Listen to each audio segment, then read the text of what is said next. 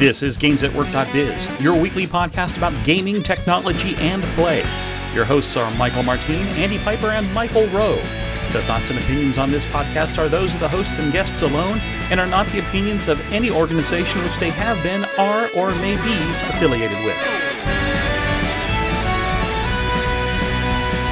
This is episode 407. Can't spell pain without AI.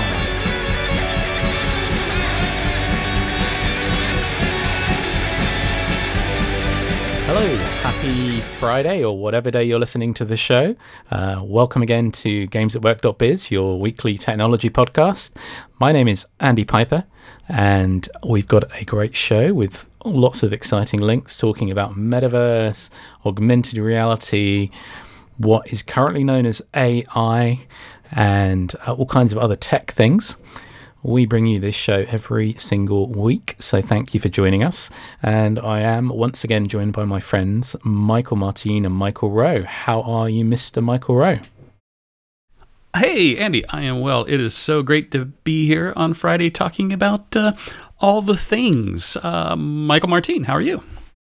Super excited to get going here because as Andy said, we've we've got a great show here. There's all kinds of links. We've had to be, you know, really uh, ruthless about uh, taking only just the the best of the best for you. And um, let's start with this first one from the Register, which is talking about uh, a very amazingly named Japan Metaverse Economic Zone. So this is from Fujitsu, from Mitsubishi, from uh, I'm sure there are multiple other keiretsu that are involved in all this in declaring a metaverse infrastructure that is focused on Japan and t- probably taking advantage of all the technologies and experiences from Japan, building games and creating large spaces. What do you guys think about this? I'm interested because this is talking about an open metaverse infrastructure. Uh, and I will butcher the, the name uh, because I do not speak Japanese, but I believe it is something along the lines of Ryogoku Koku, um, which is trying to bring together um, an interoperable framework between metaverse platforms, which I think is quite interesting. Um, that's I don't really think we've heard of this kind of thing with a a national kind of focus before. Uh, it looks like they've got quite a range of organisations that have been pulled into the endeavour across different industries: uh, insurance, printing, uh, automobile, uh, banking. I think something like games and banking, to it, to the extent to which we think something like cryptocurrency might be somewhat related to the metaverse. I still wish that that wasn't the case. Um, I think those kind of are the the common types of organization that you'd possibly expect to see in, in this kind of bucket. But I think that there seems to be a broader thought process, or at least at the marketing level, which is presumably the, what this is at the moment, at least, um, with a with a press press release. What do you think, Michael? Uh, well, I, I actually thought it was very interesting, and uh, you made the one of the points also that you know having a a national or I'll call it governmental mm. uh, organization stepping up, saying, "Hey, the metaverse is something that is real or will be real, depending on your definition. This way of building out a digital economy with a set of standards that allow for interoperability and communication across these various different industries and consumer uh, spaces, business spaces, gaming, etc., um, allows for almost a legitimizing of the space um, from the standpoint of something that business will be interested to invest in, knowing that one, it takes a while for governments to get this stuff going. And two, once it's going, it takes a while for them to shut it down. So you have an opportunity for a longer term investment survival within a, a set of standards and and um, uh, a platform like this. So I find that very interesting. And the point, the, other, the second point that you made uh, around, you know, uh, you're not sure that crypto is something that really should be attached into the metaverse. And I, I was thinking about this in the same way I was thinking of fiat currencies a while back, and the fact that there were certain countries that were trying to, you know, generate their own digital currency for the country, not using, say, Bitcoin or Dogecoin or Ethereum or whatever. Um, and to me, it's almost a logical progression from going into a digital space, you need to be able to do commerce in it. You need some kind of digital currency. It may be that the digital currency equals equals your country's currency. Uh, it's just the physical versus digital representation of it, and so that kind of ties it together for me from a from an overall architecture and and uh, standards perspective. Counter argument is Yes. that if we look at Web one and Web two, when has the influence of a nation governmental entity been that useful in terms of developing and pushing forward technology? When has it been that instrumental? Now, uh, we know that today's internet and the things it is based on was heavily um, influenced and uh, created by a combination of academia, um, the, the the military industrial complex, and the porn industry, right? So so so that's all known statements, right? Uh, but at where in those three or four things is the actual government influence in pushing something in forward? 1994, I think it was roughly, when the US government decided to take this academic infrastructure of the internet and say, yes, from a standards perspective, from a governmental big check mark perspective, this will now be open for commerce and businesses. That's when it turned into something that grew, and other businesses joined in and started using it to do all those other examples you gave. I will take that, That but I, I yeah, oh. and there's Go, sorry, go ahead, Michael. I was going to add physical infrastructure is probably another way to think about this too, Andy. If Yeah. you think about trains, uh, waterways, roads, uh, is another place where government has stepped in in order to fund and create the necessary means by which uh, water, electricity, vehicular traffic would allow for commerce to occur. So uh, you, you have a you have a good point. You have a really good point. But um, I think those might be uh, some examples there. I think that it could be a case of governments wanting to do something big and splashy in order to drive some economic um, moment, and uh, also an attempt to sort of get ahead in terms of um, getting ready to regulate as well. Uh, But just, I'm, I'm being very cynical, uh, and, and equally cynically, I can also draw our attention back to the story we've talked about in the last 12 months, I think, about Japan still using floppy disks um, in certain circumstances at the government, you know, at the local government level. So, uh, yeah, But they could use those new ones that you can actually see the files on them now. yeah, Well, it's That it's, would be great. uh, so so so I have to I have to pick on this a little bit more because um, when I was in undergrad, I was in the journalism program, and one of the most fascinating classes I was in was in cable law. It was a it was a class taught uh, by a law professor about the legal regulatory environment in the cable industry in the U.S. And cable had been around for 10, 20 years before it really took off. It was a way to provide television coverage to rural farmers uh, when the broadcast signals could not get to them.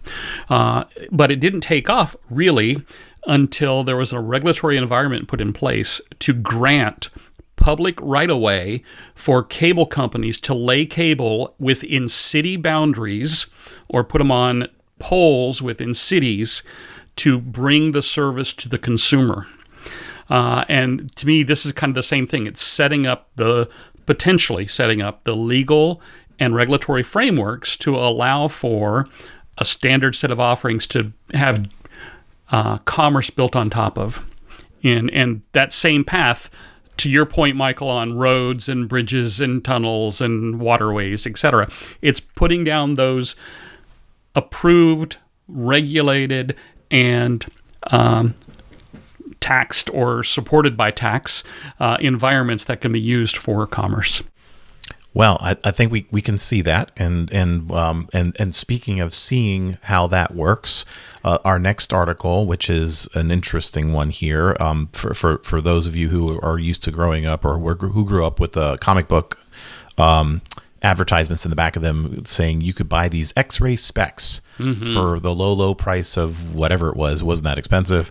Three Um, box tops and a dollar. Something along those lines and it had these kind of swirly things for the eyes and you look through them and i don't know you kind of figured that out. MIT has created um, a, yet another interesting innovation that they're calling X-AR which is an x-ray spec augmented reality headset that's taking advantage of radio frequency signals to see into various things. And um, no surprise here, right? We've we've actually imagined making the invisible visible via augmented reality here for quite a while. We just hadn't seen an example of uh, a pair of glasses that would uh, do some of that for you, have we? Well, no, but the other thing to point out is that this is very specific to, as as many of these demonstrations are, very specific to circumstance and technology. So in this case, the you can see into items or see through certain objects and materials um, based on the contents of those items having an RFID tag attached. Now, this doesn't feel particularly different to me to the the beacons and the BLE kind of um, and and even the um, the ultra wide uh, band uh, stuff that things like the Find My system use to triangulate and find items.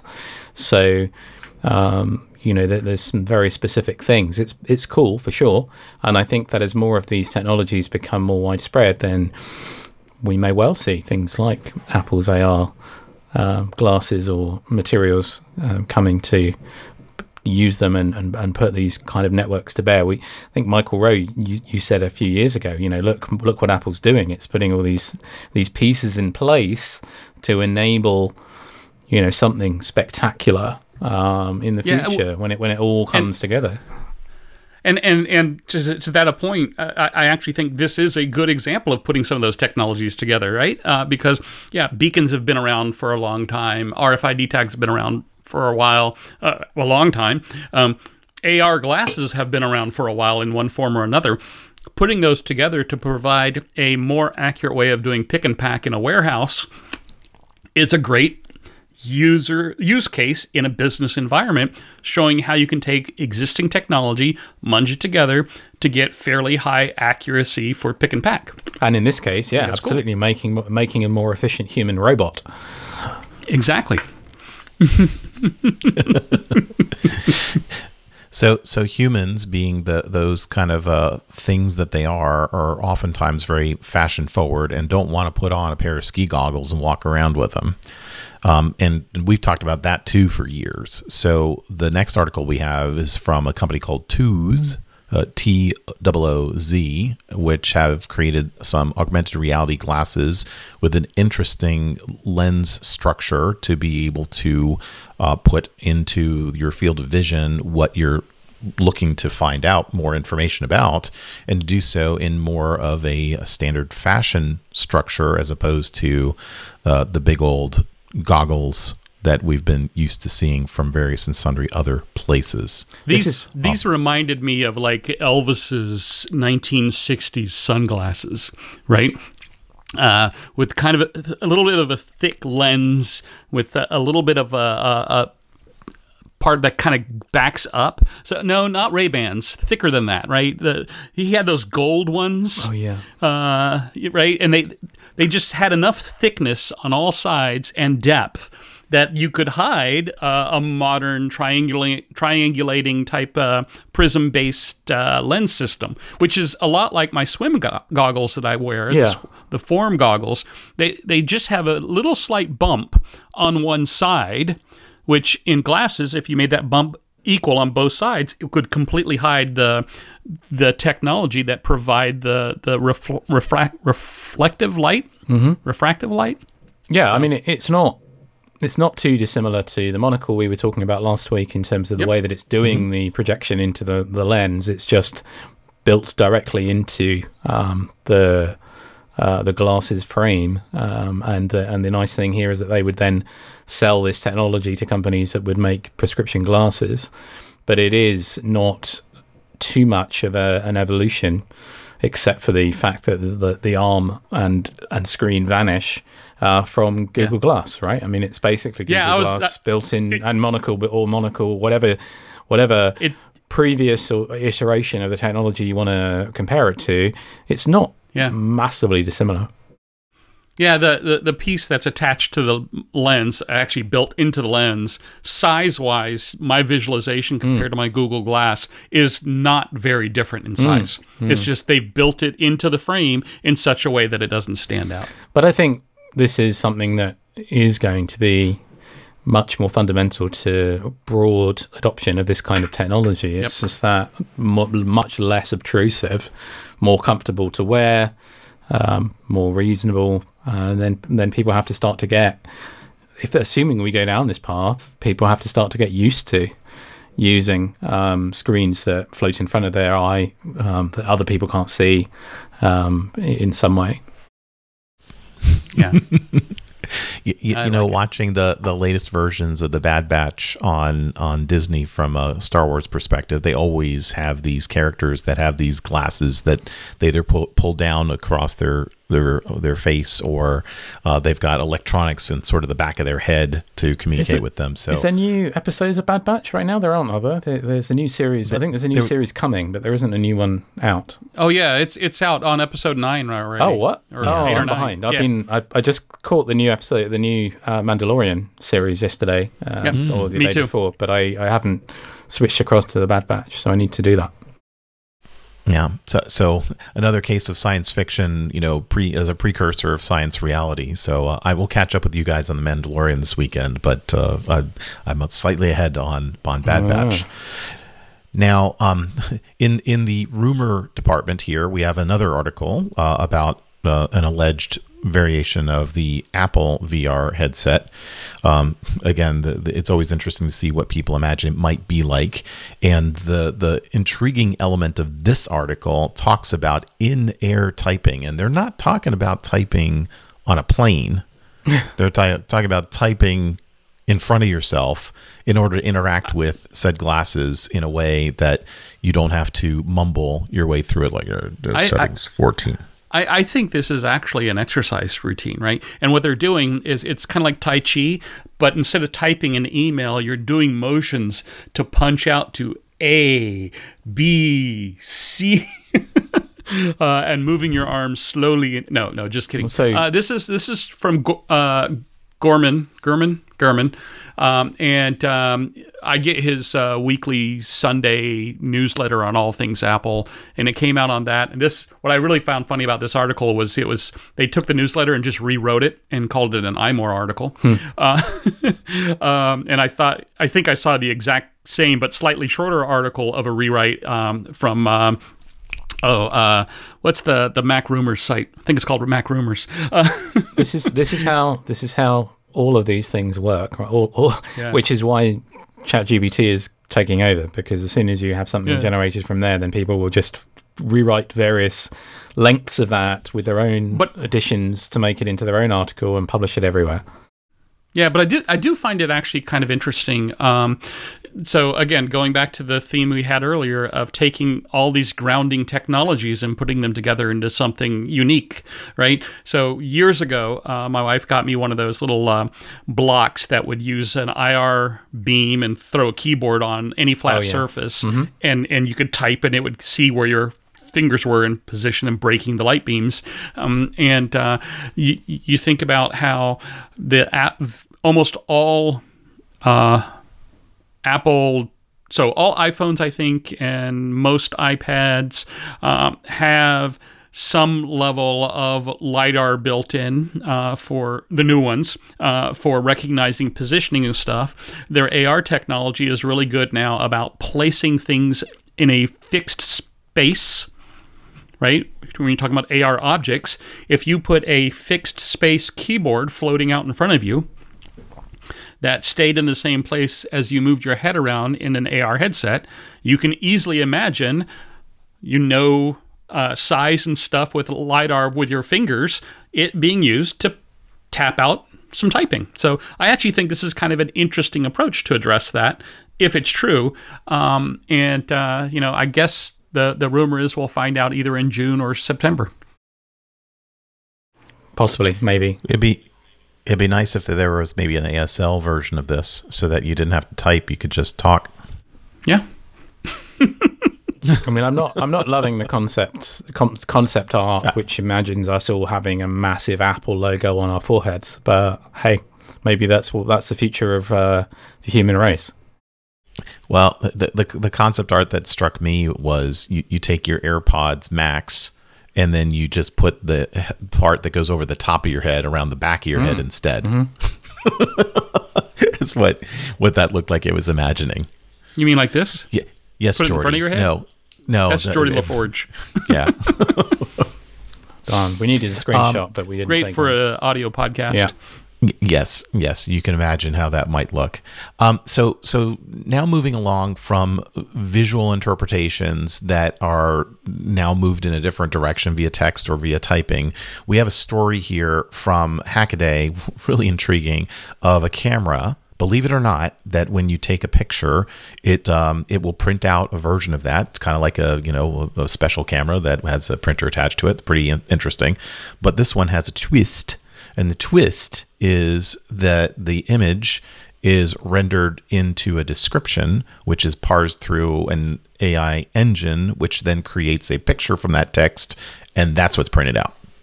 I, Yeah, I- Andy, you found this, right? I did. I kind of love this. It came out. I think I saw it the day after we recorded our last show last week, and uh, it took me a moment to sort of parse the headline and understand what was going on. But once I read it, I just kind of thought this is immensely fun and creative and imaginative, and it made me very jealous that I don't have that kind of thoughtful, creative spirit that would have enabled me to come up with that that that, that idea. Um, it does make me now want to go build it. So, uh, just in a little, little more detail, it's a uh, it's a twin lens uh, reflex viewfinder black box which contains a Raspberry Pi. The Pi takes a photo through that and then goes to various AI services to say this is what the to, to ask them what the image is that has been taken, and then have it reimagine um, it in a different way, and then print it out of a, a Fuji Instax Mini. I, I, I do think it's uh, it's a really fun idea. I've got a number of these kinds of uh, bits of technology lying around, and again, when you chain them together in a creative way, you can do something that's really quite exciting. I think. It, it, what what I thought was so funny about this is it kind of reminded me of the old uh, Kodak uh, instant cameras, right? Uh, Polaroids, right? Uh, because you would take a picture and then you would wait for some magical processing to happen, and you might have to shake something around for some magical incantations, and then suddenly you'd have a picture. Uh, and it may or may not look exactly like the one that you thought you took just because of the quality of the lens and everything. In this case, the magical incantation is the interpretation of a bunch of AI tools converting picture to text to text to picture. You know, there is a um, a methodology in language translation that you take your source document, you translate it into your target language, and then you have someone take that target language and translate it back to the source document language in order to verify that the translation was done as designed, right, as it was intended. And of course, you have to have different people do this, right? So uh, this this could be an interesting thing here too about did I see what I thought I saw, and how might I have uh, again kind of help me make sure that what I saw is in fact what I thought I Is saw. i- is that called uh, WTH telephone translation? What the heck? I, I, I would encourage folks um, to come visit our, our website, look at the show notes, click through to that story on Hackaday, and then click through to the uh, creators web page because he's got a bunch of different projects that go uh, that are around the black box camera.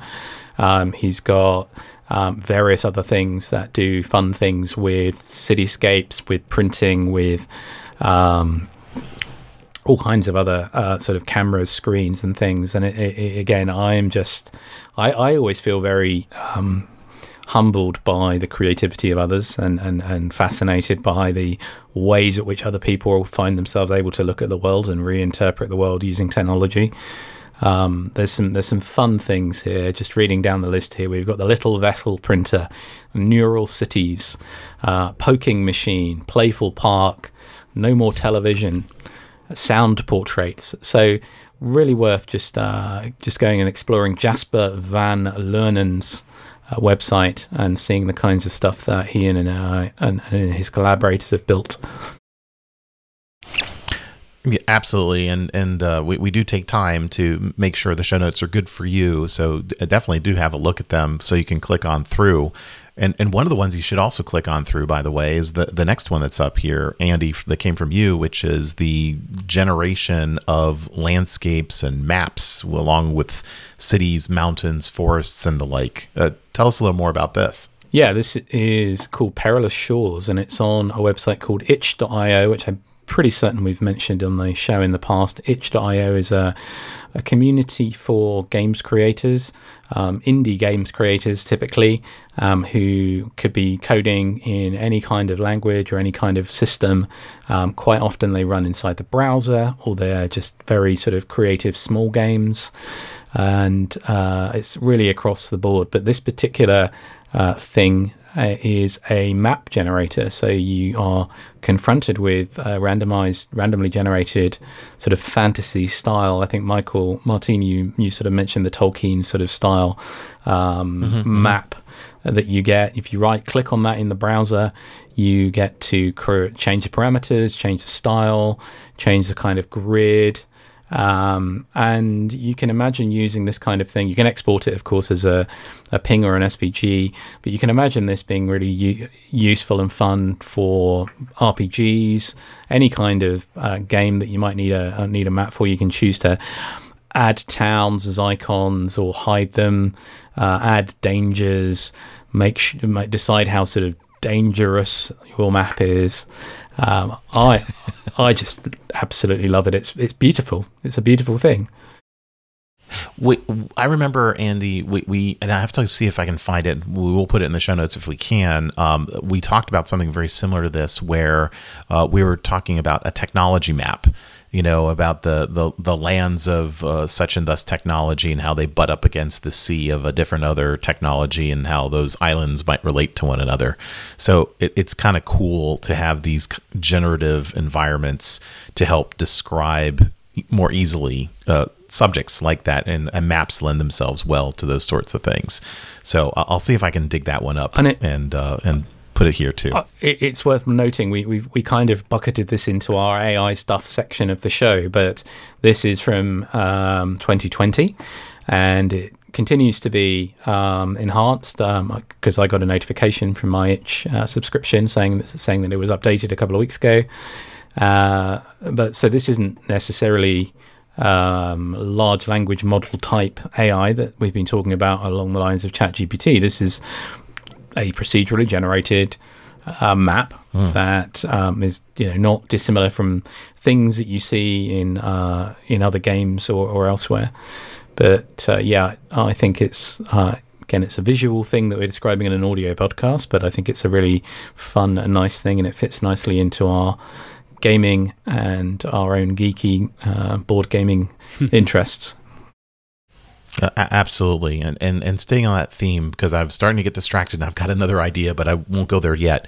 Um, Michael, you had a chance to play with Scenario.com. Speaking of games and generating things via AI, uh, what did you create? And tell us a little story about uh, your experiences here. Well, yeah, it, it, kind of fits in the whole whole. Um, genre of discussion uh, with the maps too, right? So. Scenario.gg, which also resolves to scenario.com, is a tool that will generate in, uh, game assets uh, for game developers in various different styles. Uh, and what's really cool about it is yes, it uses some various AI engines, but you can seed it with some of your own design artwork, right? So you can start with here are 30 pictures of this style that I created for my art uh, work and design for my game. And now let me generate various assets. And these assets could be uh, pencil drawings, 3D models, um, uh, ping files, whatever. And it gives you many, many different opportunities, uh, different asset classes that you can generate. Um, uh, it's available both as a web app as well as a, uh, an iOS app that you can run on your iOS devices. And um, I, I, saw this and was looking at it. I said, "Oh, I got to try this out because I I keep having designs to make various games, and I just never get far enough to where I like them." Uh, but it reminded me of years and years ago. Andy was kind enough to give uh, Michael and I a set of mana potions. Um, and these mana potions, we, we decided that this is going to be really cool. We're going to drink them on the show and they were the most disgusting things ever. and I'm still so, sad. So, I'm still sad that ThinkGeek no longer is around, and I can't order some more for you. But hey, never mind. Yeah. Me too. Because we, we would have to try out a new version of mm. them, right? Get a new batch, right? Uh, it was so so. I decided to create a mana potion, uh, and uh, you know, there's a potions was a, a sample um, uh, framework that you could design things for. Um, I remember that ours were health potions and mana potions. So the health were red and the manas were blue, I think. Um, and uh, so I, I, decided to create, give it a, a descriptor of potion um, with various different parameters of uh, glowing. Uh, they didn't have red, they didn't have blue, so I chose uh, glowing pink, um, uh, etc. And just generated a couple of different uh, examples for us to include in the show notes, uh, maybe one or two of them, just to see how well it did. Now, I was actually surprised how long it took on my iPad. and this is an iPad Pro with the M1 chip in it, so it's it's not a low powered iPad, but uh, it took probably a good 20 minutes to oh, generate really? four images. Oh, wow. Yeah. That's significant. Um, yes. I started playing with the web app, um, uh, but as soon as you click through to the web app, it immediately wants you to, to sign up. So I gave yep. up. Um, I, I, imagine that the app it, it does the same 24 thing. 24 hours before my sign up worked. Oh, okay. okay. Well, I mean, it, it's certainly a fun concept and, and just clicking through and, and reading right now about, the assets are free reading about the team, um, you know, it seems like they've got some uh, some background, and, and it seems like a very smart uh, site and app. So, and I was entertained by what you shared and the images of the the mana potions. So, um, so do you get the the assets as Unity downloads or something like that? Uh, there's an op- opportunity to generate Unity. There's, mm-hmm. I mean, it, you can generate lots of different types of assets. Right. I, I, just did pictures for the purposes of the show. Okay. Um, mm-hmm. But the idea so maybe we'll include one or two of them assets. in the notes. Yeah, yeah, we'll we'll do that there too. Uh, while you guys were talking, I was interacting with the chatbot. Uh, in in my case, the avatar is Marie to let Marie know that we're talking about mm-hmm. the website and the capabilities right now on, on episode four hundred seven of on uh, episode four hundred oh seven. Yeah, and that the, they can come back and listen to it. So that's cool stuff. It's, though, it's right? very cool. I, I, was very impressed so far. Uh, I, I'm going to try to do more than just mana potions. Try and cool. create an entire well, game around the concept of games at work.biz and see what yeah. assets you come up with. You need a three adventurers. Uh, yeah. Three, three. Set in Japan. Yes, absolutely. Uh, hmm. Um, it needs to have regulatory approval and cable TV. And lots of crazy different topics or adventures. Um, so before we run out of time, uh, we, we've alluded to, as, as we tend to on um, on this show around Chat GPT and all of the OpenAI related stuff, and uh, it was announced uh, just this week uh, that there are new developer APIs. So if you were out there using the DaVinci API, you don't want to do that anymore um, because there's now a, an even less expensive way to interact with the environment and to do so in a standard, easy enough fashion. And naturally, that is fueling the fire of a whole bunch of people to uh, give more of this a try and integrate it in with their code. Oh, good. Yay. well, what what I like about it though is right. So so now uh, ChatGPT and Whisper AI access. And I was listening to a podcast uh, earlier this week, and they were talking about uh, the struggle they have, and I, I remember this struggle, and I was so glad that you have the struggle now, Michael, of creating good show notes, uh, and then creating, taking your show notes and turning those into a pithy 200 character um, summary that could then be put out on various social media sites. Um, yep. And they were actually looking at taking Whisper AI, sucking in the entire transcript of their podcast, and then feeding that as the input to ChatGPT to say, generate a um, 250 word summary of that show. Character summary in oh. the style of based off of a feed of their other stuff that they've done. John Lennon. Well, we tried. Yeah. We we tried one of these not so long ago. We didn't talk about it on the show, but we were invited to. Um, alpha test something through um, a website that I'm involved with or I, that I use called Polywork, um, which did something similar where we sent them an episode of the show and it built out a, a bunch of assets. So I think certainly when it comes to using pre-existing data like that i.e. we have created a show that we said words they were actual words that we as humans said and we want you to accurately transcribe those words and summarize those words rather than generate an mm-hmm. entirely new episode of the show that we could have come up with but didn't right right right right um, which is again finding the right use case i agree yeah absolutely i agree and i think the same it'd be even better if It'd be even better if ChatGPT could just generate a show for us, though. You know, no. just ingest it no, all and just all. do the show instead. Nope, no, because right? then I wouldn't have to we see. Just back and listen. It. I wouldn't have to see you ever again, and that would make me sad. Aw. Exactly. Well, we would have more time to see one another. We just wouldn't have the show. Maybe. But then we mm. wouldn't have anything to talk about, so that might get awkward. we, we, could, we could complain about how bad the show was. Yeah. Did you listen to our show? that Can we didn't believe create. what we said in our voices that were really not us. Mm. Uh, yeah, I'm getting deep confused. faking with video. I'm getting confused it's just talking meta. about it. It's really weird. So um, the very very last link we had is in this space though, right? Which is yes. um, about uh, Wired. So this came out yesterday on March the second, um, where Wired uh, are talking specifically about how they will and won't use these kinds of generative AI. And I appreciate the fact that they were describing it as generative AI, as in large language model gener- generative AI, and not independent thought AI. Yep. Uh, they will not let it do editing. Yep.